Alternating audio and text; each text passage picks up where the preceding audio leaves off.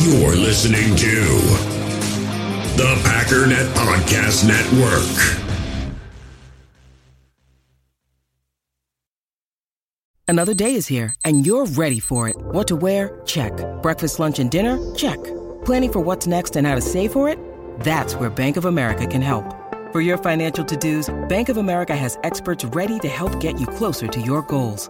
Get started at one of our local financial centers or 24-7 in our mobile banking app. Find a location near you at bankofamerica.com slash talk to us. What would you like the power to do? Mobile banking requires downloading the app and is only available for select devices. Message and data rates may apply. Bank of America and a member FDIC.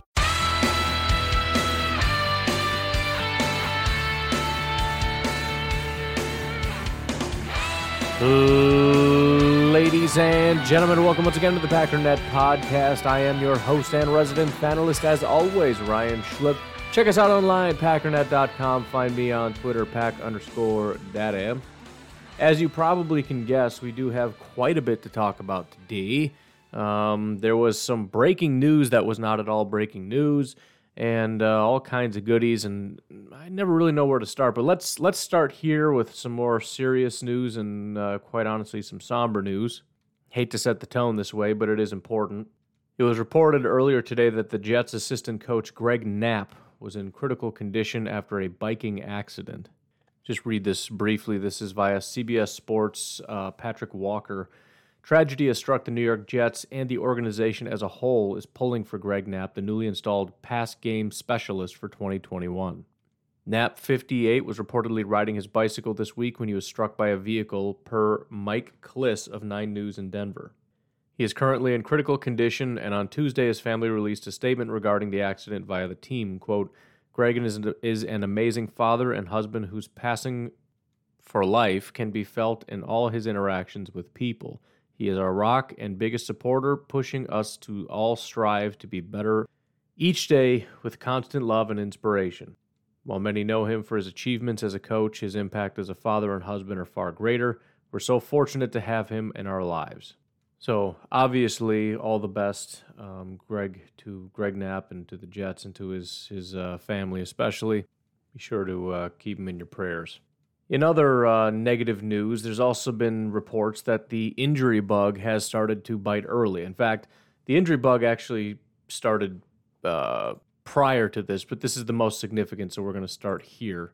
Um, according to sources, Mr. Cam Akers, running back, starting running back for the LA Rams, uh, will miss the entire 2021 season with a torn Achilles injury. Now, this is fairly significant. Um, largely because of what I said. I mean, it, it's horrible for Cam, it's horrible for the Rams, and all that.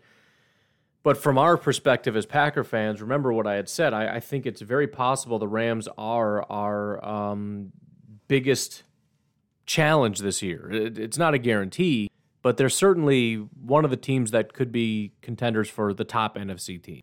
Now, they're not completely out of luck. In fact, Darrell Henderson, the guy that they drafted in 2019 in the third round, actually graded out as a better running back last year and played nearly as many snaps 397 compared to 347 so you know handful less snaps i think the bigger issue though is the lack of depth they have Darrell henderson and that's about it uh, if you look at the rest of the running backs that i can currently see uh, you got Raymond Calais, who's a seventh round pick in 2020. Otis Anderson, 2021 free agent. Uh, Xavier Jones is a 2020 free agent and Jake Funk, 2021 seventh round pick. So there's nobody earlier than a seventh round pick um, to back up Darrell Henderson.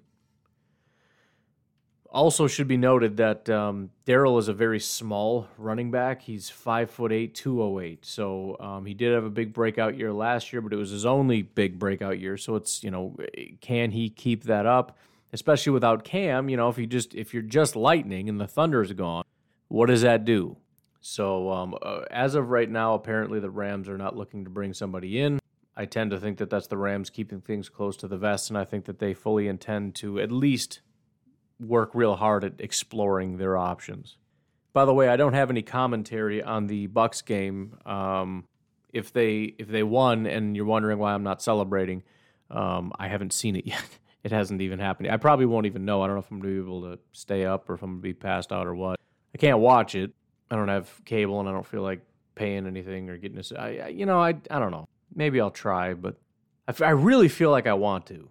And the last couple games that I have not seen, I mean, I've been watching on my phone, like just following along or whatever, but man, these games, I, I even mentioned the last couple that I was able to watch before my uh, monthly subscription ran out. Um, incredibly exciting. Man, I feel like there's a big historic thing about to happen tonight, and I'm going to miss it, and I'm kind of talking myself into watching it now. But, anyways, if you're wondering why I'm not commenting, that's why I have no idea what happened. I have not seen it yet. In other injury news, uh, Vikings Michael Pierce, again significant for the Green Bay Packers as well, has been injured. Um, he suffered a calf injury while working out, according to some Twitter thing. I don't know. Oh, Ian Rapoport. There you go. according to some bum on Twitter. Apparently, the prognosis is he may miss the start of training camp, but the doctors believe he'll be fine for the season opener. So nothing super significant in terms of him missing time. Um, certainly won't miss any time against the Green Bay Packers. However, it's still not a great sign. You got a guy that's been mostly off his feet since 2019, hasn't really had a big dominant year since 2018. We're in 2020 right now, and he's starting off the season with an injury. So um, I don't know. We'll we'll see how it goes. I'm I'm certainly I don't want to say I'm scared of him but I'm I'm certainly aware of what Michael Pierce at his best can do. 2016, 17, and 18, he was certainly a force against the run. Uh, 2018, he also at least got close to a 10% pressure rate, so there's something there. But um, it's not a slam dunk. So it'll be interesting to keep an eye on him and, and how things are going. And again, it, it's not that significant of an injury, but when there's a big question mark on how is he going to come back, and the first thing that happens that you hear about the guy is that he pulls his his uh, his calf or whatever it was. I don't know. I, it's not super great. I mean, for them, it's fine. For from my perspective, not the injury. I'm just saying that he maybe isn't coming back in the best of shape or whatever. Which I guess when you're 340 pounds, how good a shape can you be in? I mean, seriously. I mean, I know these guys are in peak physical condition as far as 340 pound guys can go, but there's some wear and tear, man. That's that's doing damage to your knees and your ligaments and your joints and your muscles and everything else. I don't care I don't care how good your doctors are. That hurts.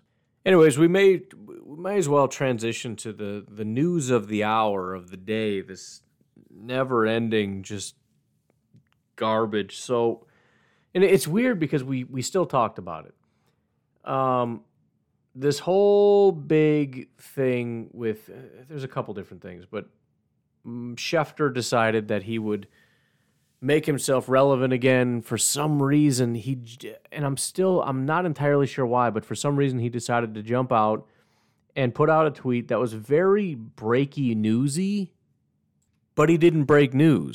Well except a, a big handful of but there were a lot I'll be honest it, was, it seemed like 50% of the people had no idea that this was a thing but the news that he kind of broke without saying that he was breaking news um, sounded like he was just kind of ranting to himself is the fact that Aaron Rodgers was offered a massive contract and turned it down.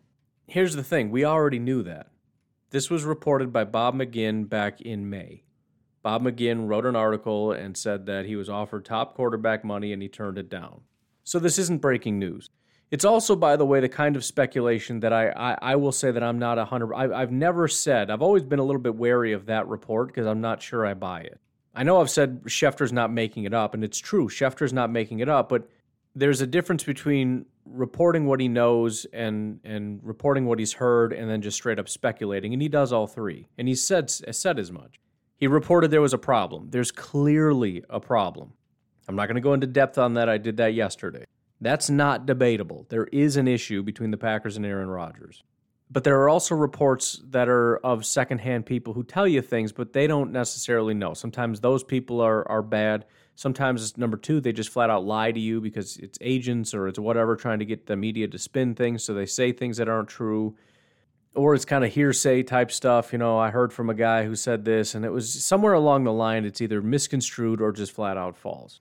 And then there's the speculation aspect, which is putting certain things together. I see this, this, this, and this, which I know are true, which leads me to believe this, right? I see ABC, which leads me to believe D. I'm going to report D. We don't know D. You're speculating D. We just know ABC. Game's about to start in two minutes, so my phone is just blowing up. People are losing it right now. Now, as for that specific report, Schefter is not reporting anything that he knows. He's citing an article that we all saw, and that's that the only person I've seen say that, other than people that quoted him, was Bob McGinn. Bob McGinn is the original, I shouldn't say the original source, but he's the one that broke it. And I don't know if anybody knows who his source was or where he got that from. Obviously, the Packers and Aaron Rodgers are not going to touch that one. So I, I don't know. And it, it, that came out at a time where there was a flurry of rumors. Some of them I tend to believe, right? That I mean, it came out right around the time that Schefter said there was an issue, and we found out there was in fact an issue. You know, we found out that the Packers had been flying out to meet with Rodgers and all these. So there's certain things that we learned that were true, but there was also certain things that we learned that were not. Like uh, what was it? Oh, the Packers told Aaron Rodgers they were planning to trade him. That was just flat out fake. That was reported by the media. I'm guessing it wasn't an intentional lie. It was just somebody trusting a source or running with a source that they shouldn't have or whatever the case. And, you know, it's a black mark on his record now. But again, the McGinn thing came out at the same time, and I don't know where he heard that from and wh- whether or not that that's true. If we believe that it's true, then my belief that Aaron Rodgers is coming back plummets. The reason that I've been as so high is because I just I don't see how any of this makes any sense. I mean, especially if Rodgers is saying, I don't want to be here, and the Packers say, Hey, I got an idea. How about we make you an offer so that you have to stay here longer? That doesn't really compute for me. I understand the more money thing, but I, I don't know. Also, seems weird that if he comes back, he's not going to take more money because he can, as we'll talk about in a second, he can accept the fact that he's coming back and accept the fact that he's going to be traded in 2022, which I'm not saying is a reality, but let's just say that that is the plan, and get some more money on top of it. So why wouldn't he take a better contract? What is the benefit to him to just saying, nah, I don't want the money, I'll just come back and then we'll figure out a trade later? No, just take the extra money. So again, the one thing that I, I have said consistently is that this doesn't make a lot of sense. No matter what the theory is, something doesn't hold up. Something doesn't quite make sense. The only thing there's really just no conflict from is that Rodgers just hates it here and he just wants to leave. But if that's the case, then I would assume he's just not going to come back. I mean, if you're turning down number one quarterback money, that's pretty serious. But, anyways, again, it just the whole thing was stupid, and Schefter basically just reminded everybody. He did add a couple details that I don't think we knew um, that it would have added two years on to the deal or whatever. Okay. But even that, I, you know, I don't know there's there's too many very and and when we get into that we're getting into the weeds right? I'm comfortable standing back and saying there's something going on here and i don't know if he's coming back. And if you want to fight me on that you go ahead. That's that's your prerogative but again you're not going to win that. If you want to speculate what's going on now we're getting into the weeds and we can play the game and we could talk about it but i don't know. Again i think it makes sense that this was a big posturing move to make more money I could also see where it makes sense that this has nothing to do with money because, again, we've known that he's been disgruntled for a long time. And as I've said now numerous times, kind of helps the argument for Gutekunst drafting Jordan Love when you have a quarterback that you know is on the verge of saying, I don't want to be here anymore. How irresponsible would it be to not draft a quarterback in that situation?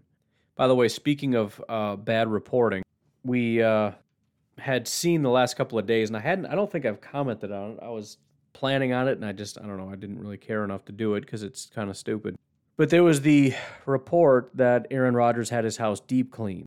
And the implication being he had it deep cleaned like a lot of these Packer players do because, like the rest of these guys, they're coming back and they want their house to be clean. I don't know why their house would be dirty if it's been untouched for so long, but you know, maybe rats moved in. I don't know, whatever. It was also pointed out that it could also be a sign that he's selling the house. So, either way, the, the whole report is dumb leaving aside the part where usually these kinds of reports are nonsense. Some random lady on Facebook says she's friends with somebody who's running a cleaning service for Rodgers and he had his house cleaned. Okay. Well, thanks to um, Mr. Uh, come on now, Pat McAfee. There we go. This is nonsense. In fact, he got a text message from Aaron Rodgers. So basically, we know that they're friends, right? Um, so he he earlier that day, and I had that audio all queued up, but I don't really need it now because I have this one. Earlier in that day, he and AJ Hawk were talking about. So this report came out. They were kind of making fun of it, but like, dude, he's getting his house clean. Like, here's here's kind of this report. So obviously, he texted Aaron Rodgers and is like, "Is this real? Like, did you get your house cleaned?" And Rodgers basically just texted him back and said no. But uh, here is the audio of Pat McAfee basically reading a text message from Aaron Rodgers regarding this. If you're one of the people that believed that he's coming back because of a deep cleaning, also they touch on the country club membership thing, which is also a silly rumor going around. So here is that audio. Potential breaking news. Okay. I'd say definitely. My sources have told me, very good sources, by the way. Okay. Oh yeah. Let's just go ahead and say very good sources.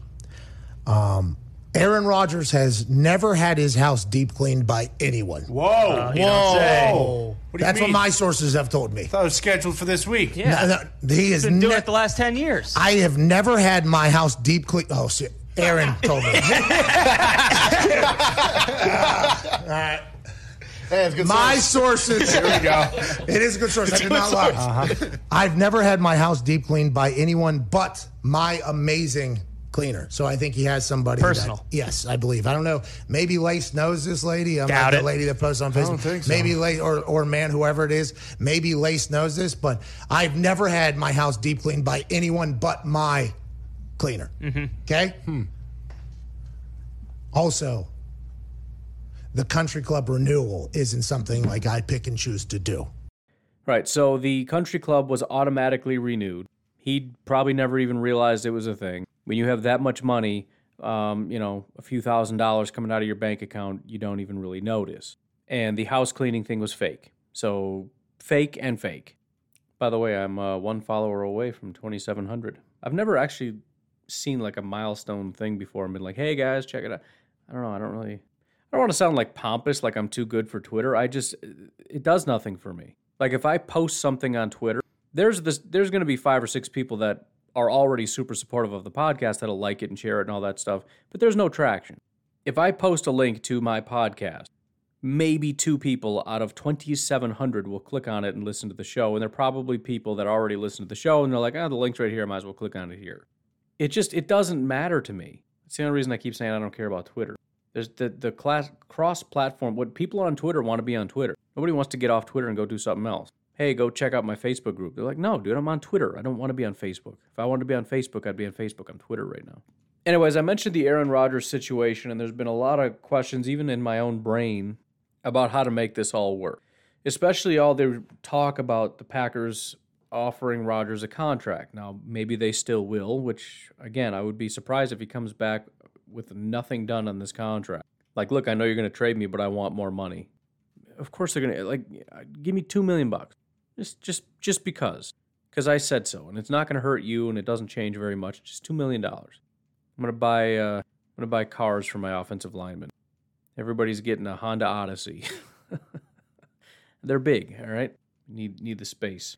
But anyways, uh, Spotrac actually did a little bit of this homework. This is Michael Ginnitti, um, Aaron Rodgers and the Green Bay Packers, and basically, how in the world can we pay Aaron Rodgers money and still have enough um, not dead cap money to be able to trade him next year? So here are the figures that he came up with. Just something to think about, something to first of all prove that it can be done, which was the big hurdle for me. But then second of all, kind of put into perspective what we might be looking at if this is in fact what the Packers do. Offer him a contract, he accepts the contract, and we still trade him next year.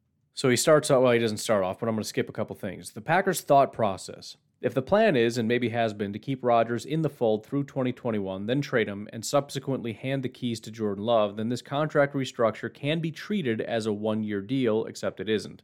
There are two things to keep in mind cash flow the quote unquote sell to Rodgers will be front loading a proper amount of cash into the 2021 season, which currently stands at 22 million. In other words, the actual amount of money in his pocket is currently 22 million dollars. The only thing that matters to Aaron Rodgers on this contract deal, if we are assuming, as I talked about, if if it's just an understanding, and th- this is not a guarantee, it's just what a lot of people have floated out there, Brant and whatnot. It's the idea that we want you to come back for one more year, and then we're going to trade you next year. The only way to sweeten the pot for Rodgers is to give him more money this year. Does no good to say I'll pay you more next year because you're not going to be here next year, and then it's just, you know, whatever. So bonuses, et cetera, et cetera. Uh, the current cash in his pocket this year, $22 million. Uh, second thing to keep in mind 2022 dead cap. Remember, the more money you add, the more money we have to pay. He goes on to say, currently speaking, the Packers would take on a $17.2 million dead cap hit to trade Rodgers next Mar- March, a feasible number. Any new signing bonus will add to this figure, so there's a bit of a balancing act to be performed here. So, how do you give him more money, but not so much money that we can't even trade him next year because the dead cap hit will be too much? That's what he's trying to balance here. So, he says the plan here now is to pull $42 million in cash into the 2021 season while still making him a tradable entity next March, both from the Packers and a new team's perspective. That's a third thing to keep in mind. If you make the contract too heavy and, and, and structure it in a way, like, for example, in base salary, where we don't have to pay that. We have to pay the remainder of the signing bonuses and things um, because that's essentially money we've already paid out. So we just have to to put it as a line item on our uh, salary cap. But if it's his base salary, we're not paying that. That's that's future money. And if you take him and his contract, you're taking that. The problem is now you are adding to what the team is giving up, and you're making him more expensive. And I don't. I'm not going to say they wouldn't touch him but um, you're you're losing value because they're going to say, okay, we'll take it and the contract, but you're going to lose a little bit of value on the back end as far as draft compensation, et cetera, et cetera. He says the current contract is laid out as such, and there's a chart that you can't see, but I'll try to help you through that. With $22 million built into this season and 25 million plus into each of the next two for our restructure, we'll chop off the 2023 year and pull the $25 million base salary from it up into a signing bonus paid out in 2021. So we're basically scratching out year three, paying him that money today. He says we'll also tack on three void years to the new contract to allow the signing bonus to prorate over the maximum term of, of cap uh, for cap purposes. Uh, here's how that'll look. So the way that this would work, again, is three year has become a two year, but we put three years on the back end of it, so it went from a three year contract to a five year contract. So this year, you got the base and the signing and all these different restructure things. However, the important thing to note is that this year, his cap hit actually goes down from 37 to 36. However, his dead cap is 66.5, so there's no way we can trade him. And his cash, cash in his pocket went from 22 million to 42 million. He just earned himself 20 million dollars in his pocket. Next year, things get a little bit more painful for the Packers, but that's the price you pay. Next year again, base signing all that stuff kind of irrelevant. The uh, cash in his pocket stays the same, the 25 million as as was expected, but his dead cap hit is now 37.2 million dollars. That's massive. That is 3.4 million dollars more than the current largest dead cap hit ever, which is Carson Wentz's this past year. The receiving team will trade uh, will acquire Rodgers on a one-year, $25.5 million deal with a $15 million roster bonus set to be paid just days after his acquisition. So this is kind of how it could be done, but it's another one of those things, and the Packers have been doing a lot of this lately where they do it because it feels like they need to do it, but you look at it and go, that's kind of painful. Right? All these void years, all these backloaded contracts and everything else. And so again, ultimately, and, and you can do this a lot of different ways, but the um, the game on ABC. Every game I've looked at has been on like ESPN. Guess I got to figure out how to get regular TV on my new television. Anyways, so yeah, it, it's uh, it really just puts me in in the position of of looking at this thing. I don't know why the Packers would be so desperate to to give him that money. It just seems odd to me. Why you would be so desperate for one more year? And again, that's another report that's coming out, or it's not really a report, but a lot of people are saying they're quite confident that's what the Packers are thinking. Let's do one more year. But why? If you know you're you're done after this year, why put yourself in such a bad position starting next year with that cap hit? And if you're so desperate for him now, why wouldn't you want him in 2022? So that, again, just so many weird things that don't make a lot of sense. But anyways, why don't we go ahead and take a break right there? It's already kind of late and Bucks and sleep and stuff. Once again, if you'd like to support the podcast, you can do so at patreon.com forward slash pack underscore daddy. You can support this podcast for as little as $1 per month. It's not much to you, but it means a heck of a lot to me. When you factor in the size of the audience, there's definitely a lot that can be done um, that can really help me out. Also, please do not forget the Palmer Home for Children. You can reach out to me anytime if you want to make a donation to help out the children there, or you can go to my link on Twitter or Facebook and uh, check it out and whatnot. Let's take a break and we'll be right back.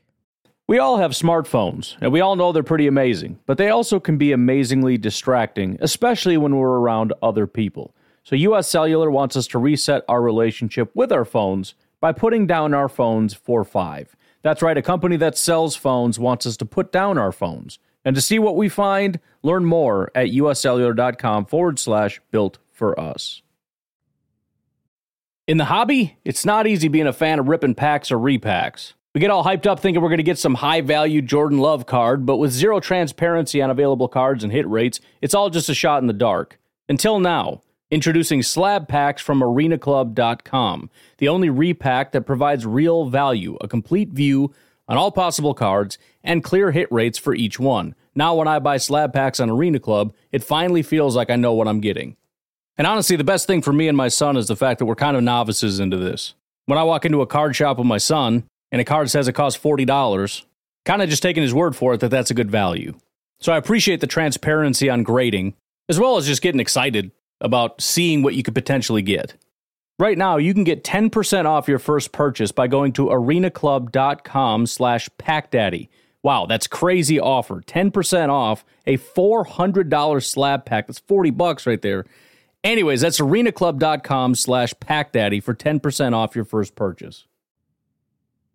Passion, drive, and patience. The formula for winning championships is also what keeps your ride or die alive eBay Motors has everything you need to maintain your vehicle and level it up to peak performance superchargers, roof racks, exhaust kits, LED headlights, and more. Whether you're into speed, power, or style, eBay Motors has you covered. With over 122 million parts for your number one ride or die, you'll always find exactly what you're looking for. And with eBay Guaranteed Fit, your part is guaranteed to fit your ride every time or your money back. Because with eBay Motors, you're burning rubber, not cash. With the parts you need at the prices you want, it's easy to make your car the MVP and bring home huge wins. Keep your ride or die alive at ebaymotors.com. Eligible items only, exclusions apply.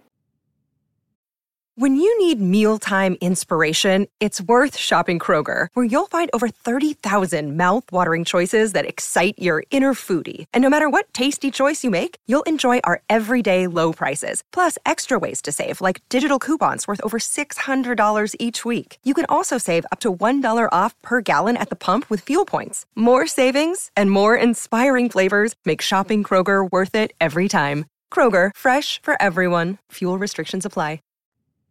So, kind of a, a, cool little situation. 720, which for me is today, for you is yesterday, was the first day that rookies can report to training camp, meaning Green Bay Packers, as of yesterday, have begun arriving in Green Bay, Wisconsin. It's a very, very exciting thing. We are now six days away from the first day of training camp, seven days away from the first practice of training camp.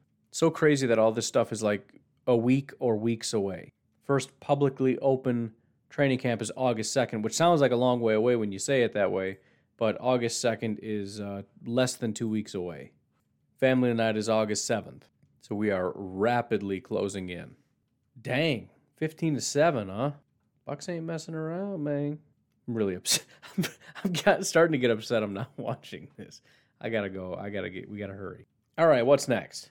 Um, a couple of those preseason games that I mentioned will be televised live on NFL Network. Not that big of a deal for local people because we get to watch all of them, but for those of you that are out of network and don't really get to see a lot of Packers preseason stuff, um, but NFL Network is going to swoop in and help you guys out.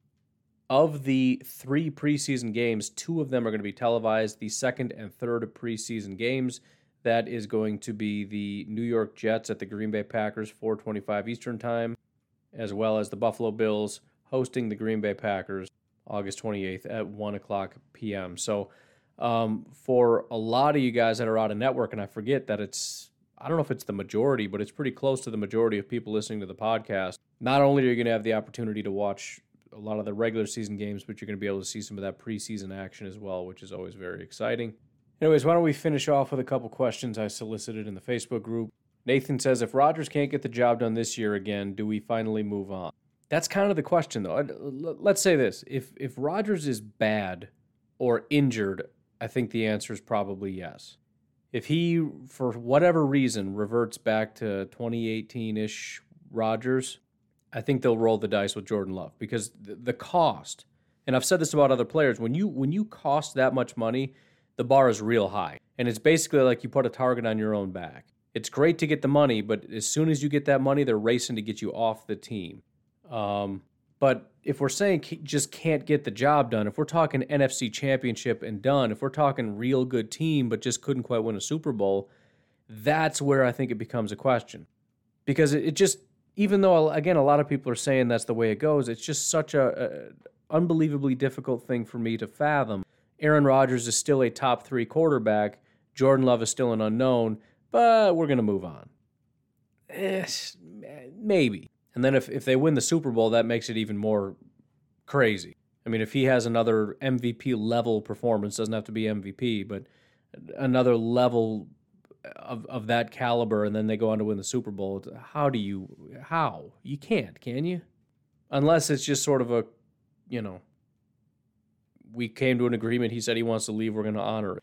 I don't know. It's such a stupid situation. Uh, Stephen Bradley says, there's been all the Rodgers drama and now the news of him turning down the contract. I want nothing more than to see Rodgers win another championship in Green Bay, but at this point, I feel I would be more excited watching Jordan Love play with this team.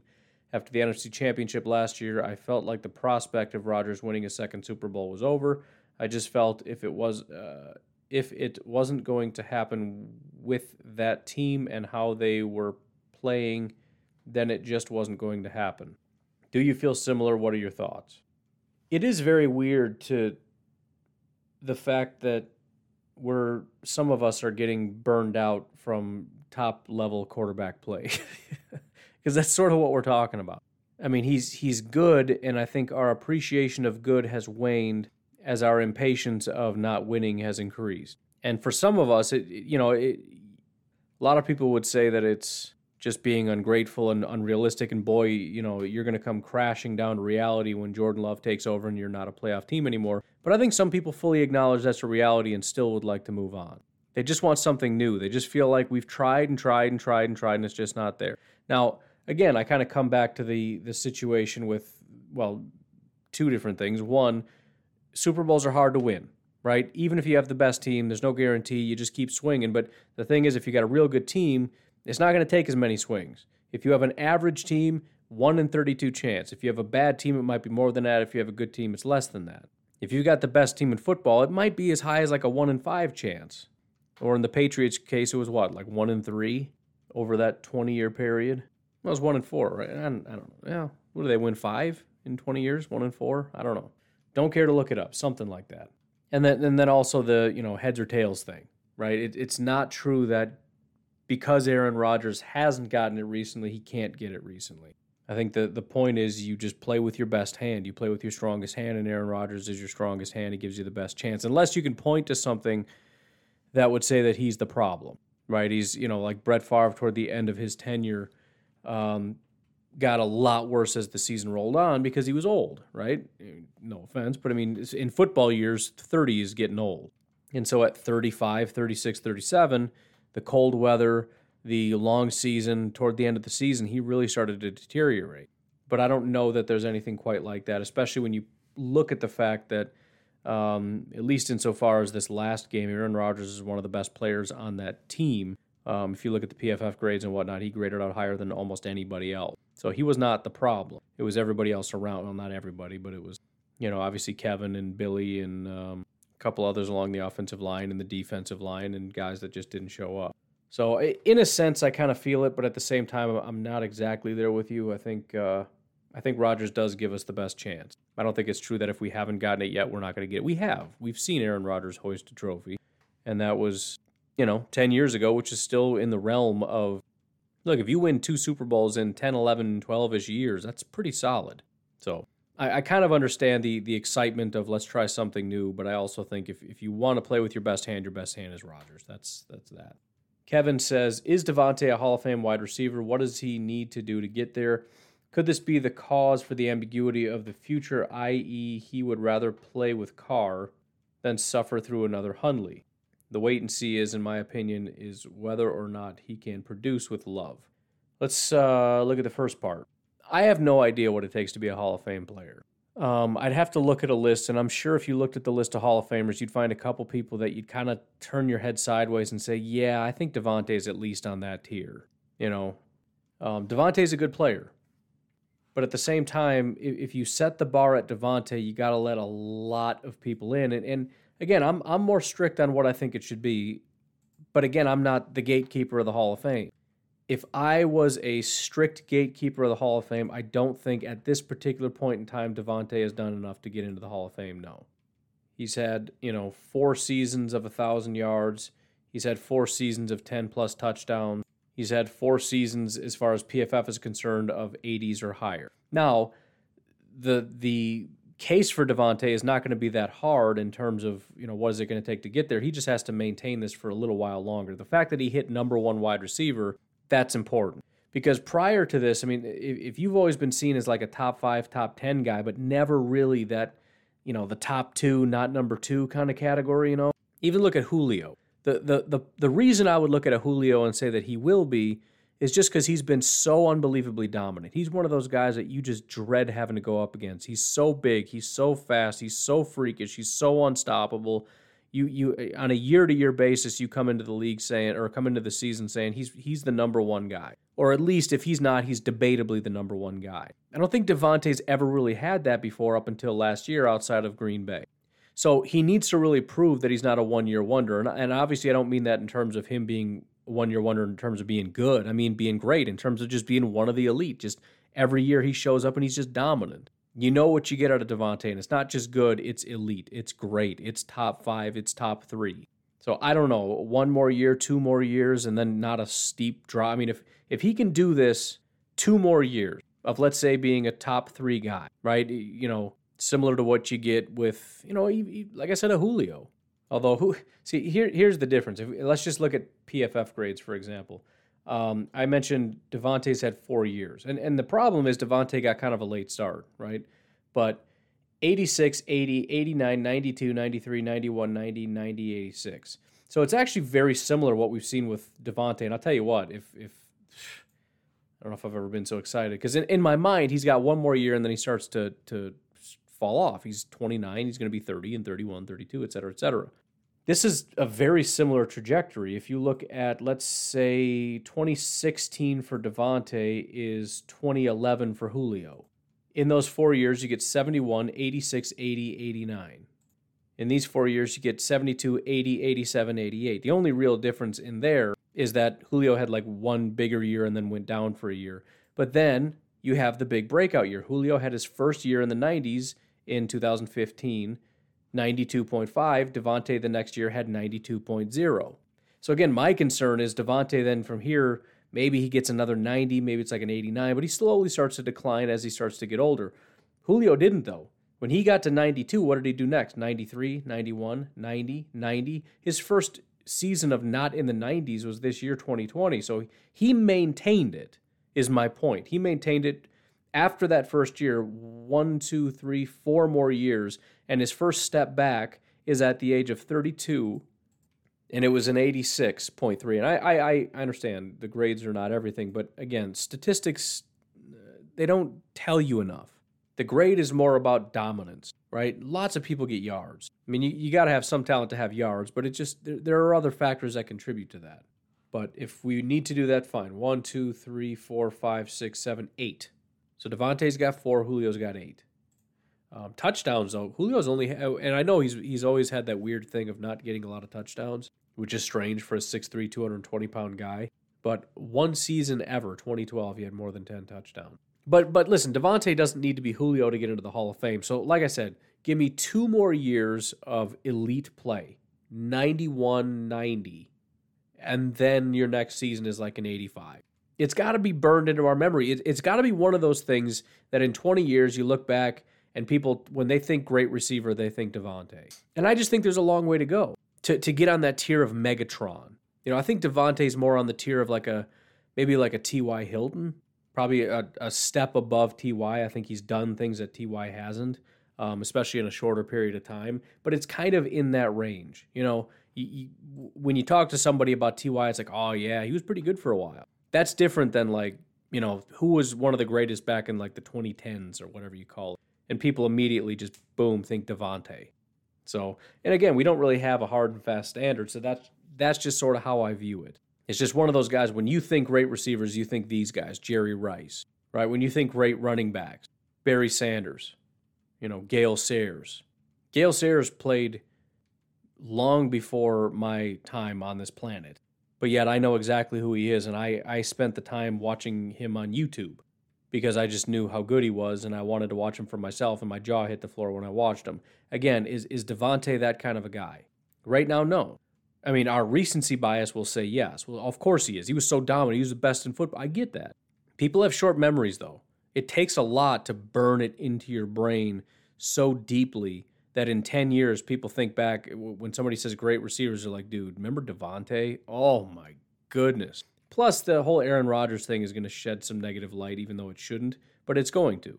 So it's it's going to take a while. And to be honest, um, to the second part of your question, as far as could that be part of the problem where he's thinking Hall of Fame and he's thinking, you know, with Jordan Love, I'm not going to get there whether it's Carr or, or, Love or whatever, I think one of the things that could help solidify him is being dominant um, without Rodgers. And and he's already done it, right? You remember when Rodgers went down, all the receivers in Green Bay fell off except Davante. That guy didn't lose a beat. And people forget that, but if if Jordan Love did take over, or let's you know, let's say it's in two years, three years, whatever, and Davante's just now getting into you know his third or fourth year of dominance of of like super maximum elite dominance and Jordan Love steps up and he's still one of the top receivers which you know he still can be because the nature of how he plays is that he runs away from people so well he's so good off the line he's such a great player for this system which is such so quick pace if the point is get off the line and get open quickly so I can deliver the ball to you quickly and we get that quick 6 yard slant dude Davante will kill you every single time you don't need Aaron Rodgers to, to throw out to a wide open Davante. Now, there are some spectacular throw and catches between Rodgers and Davante that I'm not going to dumb down and say that any old quarterback could do that. There's chemistry, there's all kinds of things. And that all plays into statistics and all those kinds of things. But the point is, Davante is a great receiver by himself, and we know for a fact that he would thrive anywhere. Statistically, he would depend somewhat on where and who he's playing for. Not just that, but scheme and alignment and and quarterback and play calling and all that kind of stuff. How many wide receivers are on the field? That PFF just did a study about. Uh, they have yards per route run, but they looked at what is it? Something else yard per route run. But it's based on basically how many what what formation you're in because what formation you're in dictates your yard, yards per route run. So it's just a more accurate way of adjusting for that. 29 24. Suns are coming back slowly. But, anyways, I think I'm going to cut it there. I'm going to go figure out how to make this thing come up on my television. You folks have yourselves a fantastic day. I will talk to you tomorrow. Have a good one. Bye bye.